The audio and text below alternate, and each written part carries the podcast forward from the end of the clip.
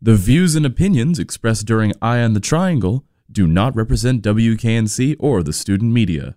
Your dial is currently tuned to Eye on the Triangle at WKNC 88.1. Thanks for listening.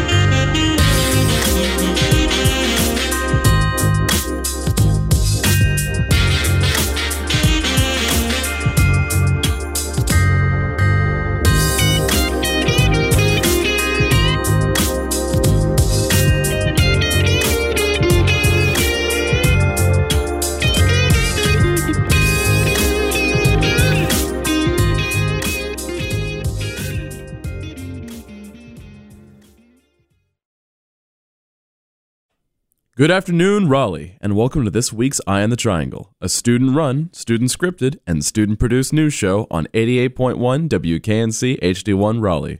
I'm Aaron Kling. On this week's episode of Eye on the Triangle, we have a two part special with the arts, featuring Jerome Davis from the Burning Coal Theater Company, discussing his company's performance of The Container.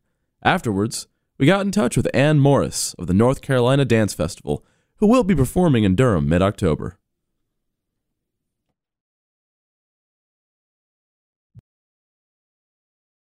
Hello, Jerome. Great to have you on air. So, I hear that you are working with a company that is currently doing a theater show called The Container. We are Burning Coal Theater. We're about to start our 23rd season here in Raleigh. And we normally perform over at the Murphey School Auditorium, but this show is going to be done at the Contemporary Art Museum in downtown Raleigh at CAM Raleigh. We have a very good relationship with them with several productions there over the years, but this one is unique in that it will be actually performed in a shipping container. The play is about immigrants seeking asylum in the West, and they're trying to get to the West through any means necessary, and that puts them into the hands of some uh, human traffickers who load them up into the back of shipping uh, container and say, you know, trust us and we'll get you there. So the audience will be in the shipping container with the, the actors during the course of this hour long play. So, sort of like the coyotes over in the Mexican American border or other somewhat friendly appearing human trafficker groups that in the end turn out to be mostly self interested and not really caring about their cargo. Right. It uh, certainly seems like the cargo is the expendable part of that equation. Mm. We've seen that a lot with the crossing of the Mediterranean lately, too. Right. Well, I was going to say this one was written by a British playwright, so it's actually about immigrants from North Africa and Afghanistan oh. trying to get to England. So it's a little bit arm's length from topic that seems to be on everybody's minds right now here in the U.S but it is the same topic. It's just a different geographic location. And so, how does the show explore that topic? You talked about the shipping container, which is definitely a very unique way to set up your venue and set up kind of the framing of your play. But what is the, you know, what's the nitty gritty of it? What's the details? Well, there are two different things. One is that each of the five uh, immigrants have time to, to be revealed as three dimensional human beings. You know, we think of these kinds of immigrants as people who haven't got anything, but in fact, most of the people who are able to partake of a journey like this are some of the ones that have a little bit more because they're able to afford to pay these traffickers to get them hopefully to the west.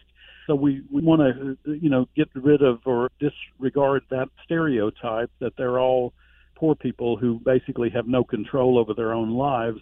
But the second thing and i think the most important thing is that i love the idea of just putting our audience in there for an hour and let them have you know, just for one hour, a little bit of the experience of an existence like that. I think that's where the play will have, be most impactful.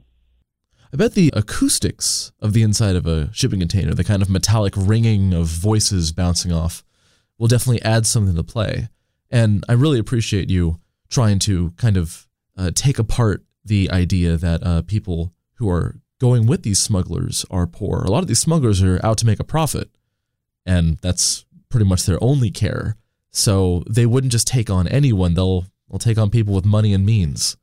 That's right. Uh, there's no guarantees, and because it's done outside of the law, there's no real way to to guarantee anything. So they're really putting their trust into the hands of people that they don't know, uh, people that have no no real reason to do right by them. They're basically trusting that those people will will take care of them, and um, and it's a, that's part of the horrific nature of of this uh, you know experience, and I think it's part of the reason why we would be you know thinking more clearly if we tried to put ourselves in their shoes for a little little while and think about how desperate their situation must be in order to put themselves into the care of somebody like that. So three different countries are represented in the container: Afghanistan, Somalia, and then the the Kurds uh, in uh, southern Turkey.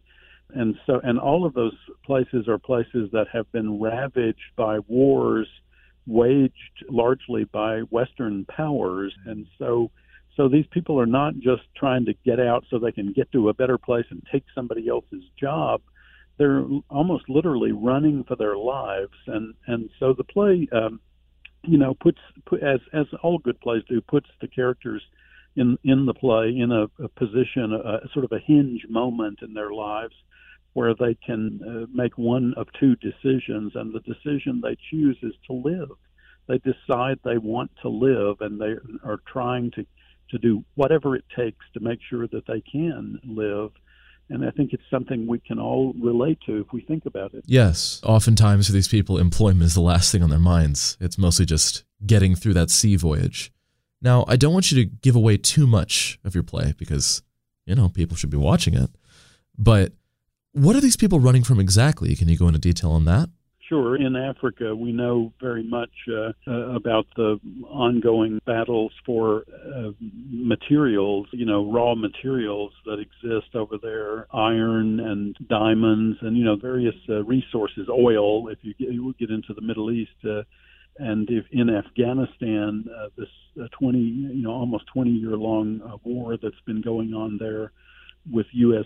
Forces fighting against uh, the Taliban, and uh, there's a number of uh, issues there. And in the third case, the Kurds, uh, you know, the Kurds were were promised support by George uh, H. W. Bush during the first Gulf War if they would rise up against Saddam Hussein.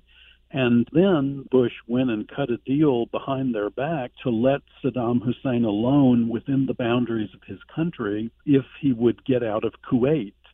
And so when that deal was cut, the Kurds, who had risen up and were trying to overthrow Saddam Hussein, suddenly had no backing from the West. That's when Saddam began to gas the Kurds up in the northern part of the the country, and so they fled into the mountains of Turkey, and the Turks didn't want them because they're a different ethnicity, different religion, you know, the whole whole uh, uh, you know culturally different, and so um, so the Kurds that have been living in those mountains for for now over a, a decade are. Uh, you know, are the third part of that equation, but you could almost close your eyes and point on the map and find some place where Western intervention has caused less than positive results, shall we say, in the world. And geopolitics grand, folks. So, why did you choose the Raleigh area for your show? Well, Burning Coal is based in Raleigh, so we're performing for an audience, Raleigh audience, but it's, it's a story that's global certainly could be done anywhere and has been done many places around the world. This is the playwright Clara Bayley's most produced play. A lot of people think that this might be an issue that only happens overseas, but where there is a need for people to go places that they aren't necessarily wanted, there's going to be a supply of individuals willing to bring them there for a price. It does seem like that. And in a place like North Carolina, which is still agrarian to a large degree. There are opportunities for work once they get here. So the, the people from the southern borders tend to migrate to places like North Carolina. The climate is still fairly similar to what they're used to. They're not you know, moving to Saskatchewan or something like that, but they're uh, coming to a place where A, there's work, and B, there's uh, at least uh, some semblance of the same weather that they're uh, familiar with uh, in their life. And so I think those two things combine to make North Carolina and places like it uh, attractive to them. But there is a level of safety that comes with that kind of pastoral agrarian area, not not the crowd and, and press of cities, but more wide open spaces there's a lot of humor in the play as well. It's, uh, it sounds, sounds like a dire uh, thing that I'm describing to you, but there is a, a good deal of humor in the play. Uh, people do tend, if you remember the old series MASH, you know, for instance, how much more dire could you be than a than a mobile army surgical hospital? Yet the humor was what kept them sane through that, and this play has a lot of that kind of element in it as well. So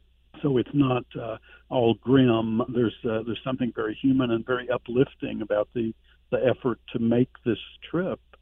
And all we're hoping for is that our audience will imagine themselves in the shoes of these people for the hour that they're in the container uh, with our company. And I really appreciate that you've injected that kind of aspect into it, or or not just your play, but also the original uh, playwright injected that aspect of of humor and humanity in there, because even when people are in these incredibly dire situations, that's what keeps them going. Hope, humor, and uh, and togetherness. I couldn't agree more. Well, Burning Coal is about to start our 23rd season. As I said, we're going to follow this play up with Camelot uh, back at over at our uh, space over at uh, 224 Polk Street, the big musical Camelot. And then uh, in January, we'll open a play called Talley's Folly, which is a Pulitzer Prize winning love story, two character play. And then we'll close our 23rd season in April of 2020 with a play called Silent Sky, which is a very beautifully written play by Lauren Gunderson, who last year was the most produced playwright in America, whose name wasn't William Shakespeare. And Lauren has written a beautiful play about a true story about a woman who was interested in astronomy in the early part of the 20th century, actually worked at the Harvard laboratory, but was not allowed to touch the telescope because she was a woman, despite the fact that she could run rings around all of her um, fellow workers there in the laboratory in the field of astronomy. So it's a story about women's suffrage uh, and uh, and a beautifully written and funny play as well. So we hope you'll join us for the Container, Camelot, Talley's Folly, and Silent Sky to close the season next April. Wonderful. Also, you mentioned that you've had 23 years. It's the 23rd anniversary, correct? That's right. Starting with the container, we'll be beginning our 23rd season. Looking back on your history with this entire company, the Burning Coal Company, how do you feel about your time here? How do you feel about what everyone has collaborated to make, what you've built? Well, it's been it's been fascinating to see the city grow. Uh, if you were around back in the late 90s, uh, you would have uh, seen a downtown area that was bereft of population after about 5:20 in the afternoon. You know, the the businesses would close, and I was I was actually working at a law firm at the time up on the 18th floor of this building downtown, and I would look out the window and you could see the last car leave town. You know, you could say, well, "There he goes. That's the last one. There's no more." And, uh, and people would go off to the suburbs and and live their lives, and then come back the next day for their work, and then go off again. There were, I think, there were three restaurants on Fayetteville Street one of which was a biscuit restaurant and one of which was a Hardee's that had recently closed down. So I guess really only two restaurants. And now, you know, there are restaurants everywhere. They're great food, great different, you know, choices of, uh, of different menus uh, uh, from different parts of the world. And um, theater is proliferating. There's theater uh, everywhere now. And it isn't just that people are doing plays; they're doing interesting plays, like the one that I, I hope you found the container interesting, the one that I just described. But uh, but that uh, that kind of thing is now being done, you know, regularly, weekly almost. There's some very interesting, or if not two or three very interesting uh, pieces uh, going on. Uh, the Justice Theater project up in North Raleigh, Honest Pint Theater, which does some really interesting stuff. Um, we uh, we have Little Green Pig over in Durham. Uh, we have Playmakers in Chapel Hill. We have the North Carolina Theater, Theater in the Park, Raleigh Little Theater. It goes on and on. The the North Raleigh Arts and Creative Theater. Uh, you know, there's just a theater everywhere, and uh, and the colleges here, you know, Duke and NC State and and UNC, I think, are a part of the foundation of that. They're producing some really good artists who are coming out of those programs and staying around for a few years, you know, and helping to to beef up the the pool of talent. So I think there's a lot of uh, uh, action happening in the arts uh, in Raleigh, along with the the restaurants and other kinds of businesses like that. Thanks a bunch for repping the colleges, by the way, Jerry. You mentioned that you used to work in a law firm. What made you jump from law to theater? What brought you there? Well, I decided money wasn't important. No, just kidding. Uh, well, the theater's what I've always uh, wanted to do. I lived in New York City for about a dozen years, and I was an actor and a director in New York, and I worked a lot in regional theaters, and I knew that I wanted to start my own theater, and I knew that New York's real estate out of the question. I would have spent the rest of my life trying to bridge the gulf between not having a building and having a building and I didn't want to spend all my time, you know, basically working on a real estate project. So I decided to move somewhere where the real estate was a little bit more accessible, and where um, the perhaps the kind of theater that I wanted to do was needed, not quite in such abundance as it is in New York. And so, so I, I came here knowing that I wanted to b- make Burning Coal, but also knowing that I needed to pay the bills while I was doing that. And after about two years in the law firm, I was able to go full time as Burning Coal's artistic director, yeah, it's it's been nice. You took a practical approach to following your dream. That's definitely admirable. Yeah, got to do it. Got to do it. Uh, people always ask me, what are the skills that you need to run a theater? And I always say uh, accounting and uh, creative writing helps. well, sure, you got to be able to keep the numbers going, but you also have to be able to make what you're doing sound interesting. You know, it is interesting but if you're not good as a communicator, uh, you're not going to be able to convince people of that. So, so yeah, I think those are skill sets that are very, uh, very helpful for young people. I also think history is very important. You know, I know that over at, um, uh, at the college uh, there, there's a really strong history program, and as well as at Duke and UNC, and and I think knowing what came before and and who came before and why they did what they did and how they thought uh, is is fuel to the fire for an artist. And if a if a fire doesn't have fuel, it's not going to burn very long.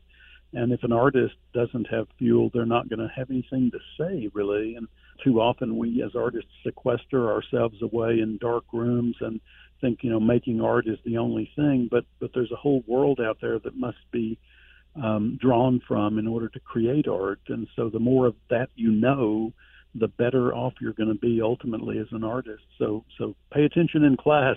Just thank you very much for having me. This this kind of uh, thing is very critical for the arts. Well, the website is burningcoal.org, O-R-G, and the phone number, if somebody wants to call for tickets, is nine one nine eight three four four zero zero one for the container or any of our shows this year.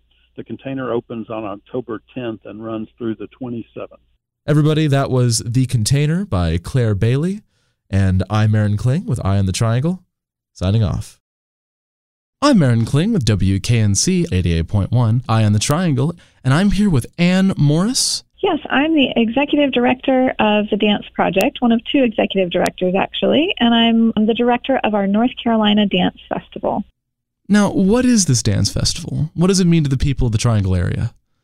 Well, the Dance Festival is an annual performance that features North Carolina choreographers, mostly working in modern and contemporary dance.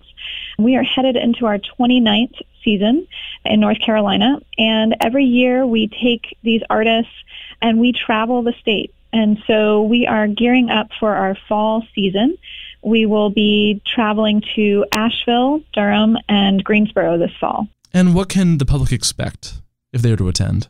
Sure. Well, we always have evening performances. So in the Durham area, we will be performing at the Fruit on Saturday, October 19th. And we are also collaborating that Friday night. We're collaborating with Proxemic Media on a third Friday program that will be happening outdoors involving live music and live performance outside near the Durham Arts Council. So we're we're doing a little community collaboration on Friday night and then an evening performance featuring let's see, we've got five artists from across North Carolina in our Saturday night performance. And then we also like to do outreach activities across across the community wherever we perform. So we'll have a community master class with one of our artists on Saturday afternoon, and then we try to send artists into the local schools as well to teach classes or do short lecture demonstrations so that students have the opportunity to work directly with these professional artists. In our communique before we started this interview, you mentioned that you can discuss what kind of dances people can expect. What sort of things are the choreographers going to be exploring? Well, we we really focus on uh, presenting modern and contemporary dance, and that has uh, that looks a lot of different ways. And one of the things that I find so interesting and exciting about our season performances is that even working within this one genre of dance, each dance looks very different. Every choreographer has a really different approach. Modern and contemporary dance really allows for a lot of inventiveness and exploration of movement. And so every choreographer is sort of coming up with their own movement style, their own movement vocabulary to explore the ideas that they're working on. And so it can be a little hard to describe what modern and contemporary dance looks like because it's there are so many ways it can look.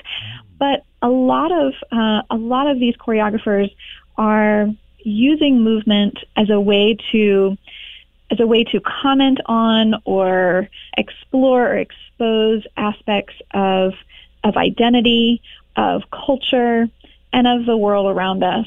And how exactly do you explore identity and culture through dance? Well, every choreographer has a different way of doing that. One of the one of the choreographers that will be performing in the Durham show is Vania Claiborne. She's based in the Triad area, and she's presenting a duet called Brother, Bro, Brother. And it's a duet for two African American men, and it really celebrates and explores black male friendship and humanity. It tries to kind of cut through some of the stereotypes that American culture has around black male identity and kind of strip that away. And she does it through movement, through movement relationships, movement motifs, and and really bringing these these two performers to life in a way that so that the audience can really relate to them. And of course, your troupe is not local to the uh, North Carolina area. How widely do you tour? Where have you been? Well, we actually are based in North Carolina.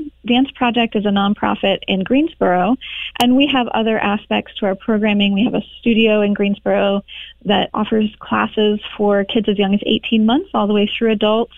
We also do a lot of community events, primarily here in Greensboro. Um, and and then our dance festival gives us a, a statewide presence. So we have we've toured to different places around North Carolina throughout our history. And in the last several years, we've been primarily focusing on Asheville, Durham, Greensboro, and last year we were in Charlotte as well. This is your 29th season. You've been doing this 29 times, and it's, a, it's about an annual thing, correct? Yes, that's right the artists that are chosen each year are different. We have an adjudication process every year where artists from across the state send in their submissions that they'd like us to consider. And from that, our adjudicators and our curators select some of the highest quality choreography from those submissions and really think thoughtfully about how those pieces can can be performed in the different venues that we visit. But as you're forging ahead to your big 3-0 anniversary, yes. congratulations by the way. Thank you. Can you give me an idea of the the lengthy history your festival has had? Do you have any memories of of earlier sessions? Yeah, well, our founder, Dance Project's founder, Jan Van Dyke, started the dance festival in 1991. And at the time, she was dance professor at the UNCG dance department. UNC Greensboro, and they had a brand new dance theater at UNCG. And she thought, you know, what a shame that that it's only our students that get access to this theater. Let's find a way to bring other performers in and a way to make some connections between artists working in other parts of the state. And that at that time, the dance communities around North Carolina were very isolated and were much more limited to academic settings than they are today. And so at the time, she invited some of her colleagues from Duke University to Greensboro to present work in the UNCG theater. And it was so successful that after a couple of years, they added an evening to that performance that featured local Greensboro and High Point and Winston-Salem choreographers. And that continued to grow and the relationships continued to grow so that then, then this group of artists would also go to Meredith College in Raleigh and would go to, to UNC Charlotte and out to Asheville and Wilmington and up to App State in Boone. And so it really started to spread across North Carolina and and that linked the dancers from the state. It created this network that is still really strong today. It's one of the things that that we are really passionate about is making those connections between artists so that they can collaborate and they can promote their work in other settings uh, outside of their home community. And they can be inspired by each other and learn from each other. So that sense of community is really continues to be really important to us as we as we move forward. And I've been working with the dance festival for about eight years. And in that time, we've seen a lot of changes um, in response to changes happening in the dance community as a whole in North Carolina. A lot of the dance activities starting to really bubble up outside of academic centers so that, you know, for instance, the Durham dance community is is huge and is, is one of the most vibrant in the state. And so we wanted to be able to really tap into that momentum and that activity and that energy that was happening outside of outside of the colleges and universities. We also were finding that out of interest and necessity, a lot of choreographers in the state were starting to make work in different settings. So rather than planning a large scale choreography that was meant for a really big stage, a lot of artists were starting to make much more intimate works that were intended for non-traditional spaces or in much smaller venues. So we wanted to be able to present those works well uh, also. So a couple of years ago, we spearheaded a, a shift. We we moved all of our all of our performances away from the colleges and universities and really put them, place them in the communities, and we we mix up our venues so that we have some that are larger and more formal, and some that are smaller, less traditional spaces for watching dance. And I, I find that, that that really changes the experience of going to a performance when you can be up close, you can really hear the dancers and see the dancers and feel their energy too. So that's been a really exciting shift. Amazing. Yeah. So you've taken it out of academia and onto the plazas and the parks. And by kind of narrowing the scope of these performances, you're pushing the art form in a different direction. You're, you're making a lot of these choreographers take different perspectives and, and different kind of drives and, and how they're making their work. Now, Miss Morris, to get a little more personal, you've said you've been working here for eight years. What does the medium of dance mean to you? Well, you know, it it means a lot of different things to me. I, I feel really feel really lucky to be in the position that I'm in because it allows me to bring so so many of my interests and so many of my passions together. For me, dance is a way to understand myself and to to connect with other people and to understand the world a little better as well. You know, there there's nothing quite like being in a dance class or performing on stage to really challenge you, see where your limits are. And, and that, that's a very exciting and thrilling position to be in. But I also love now being able to help other people experience that, to help other choreographers share their work with people and help audiences and students really tap into that. Uh, and I find when I go to performances, I love to see work that is is really innovative, really saying things in a different way, and that helps me to, I don't know, think about the world in a new way. I find that that dance has so much power to connect us and to to cross boundaries, and so it's really exciting to me, both with the dance festival and with dance projects, other programming, that we're able to find lots of different ways um, to connect people through dance. Wonderful. I'd like to remind my uh, viewing audience and Of course, plenty of people know this, but I think it bears mentioning that before television, before radio, before writing, before you're putting pigments on stone cave walls, dance was how we communicated artistically to each other, how we brought communities together, and how we formed a, a rhythm and a cultural identity in, in a lot of cases. I think you bringing that kind of artistic form to the local area is fantastic. Thank you, Miss Morris. Oh, yes, our pleasure. I'm Aaron Kling with WKNC, Eye on the Triangle, signing off. So, for more information about our season as a whole and our performances in the Durham area, you can visit our website at danceproject.org slash festival for more information about all of our artists and all of our activities this season. That's it for our show this week. Tune in the 29th of September for a chance to call and receive two free tickets to Burning Coal's Container Show. Hope to hear from you all then. Thank you to our live audience who has tuned in to hear our sets. It means a lot to us all here, and we're always happy to hear from you as well. That's right. If you have any burning questions or powerful opinions, hit us up at publicaffairs at wknc.org. We are also accepting applicants if you'd like to become a part of the Eye on the Triangle team. And be sure to check out our blog at wknc-eot.tumblr.com. Our intro music for today's show was Safe Sacks by Texas Radio Fish. Copyright 2019, licensed under Creative Commons Attribution Non-Commercial 3.0 license. Stay tuned for usual programming of amazing indie music, and we'll see you all again next time. Take care now.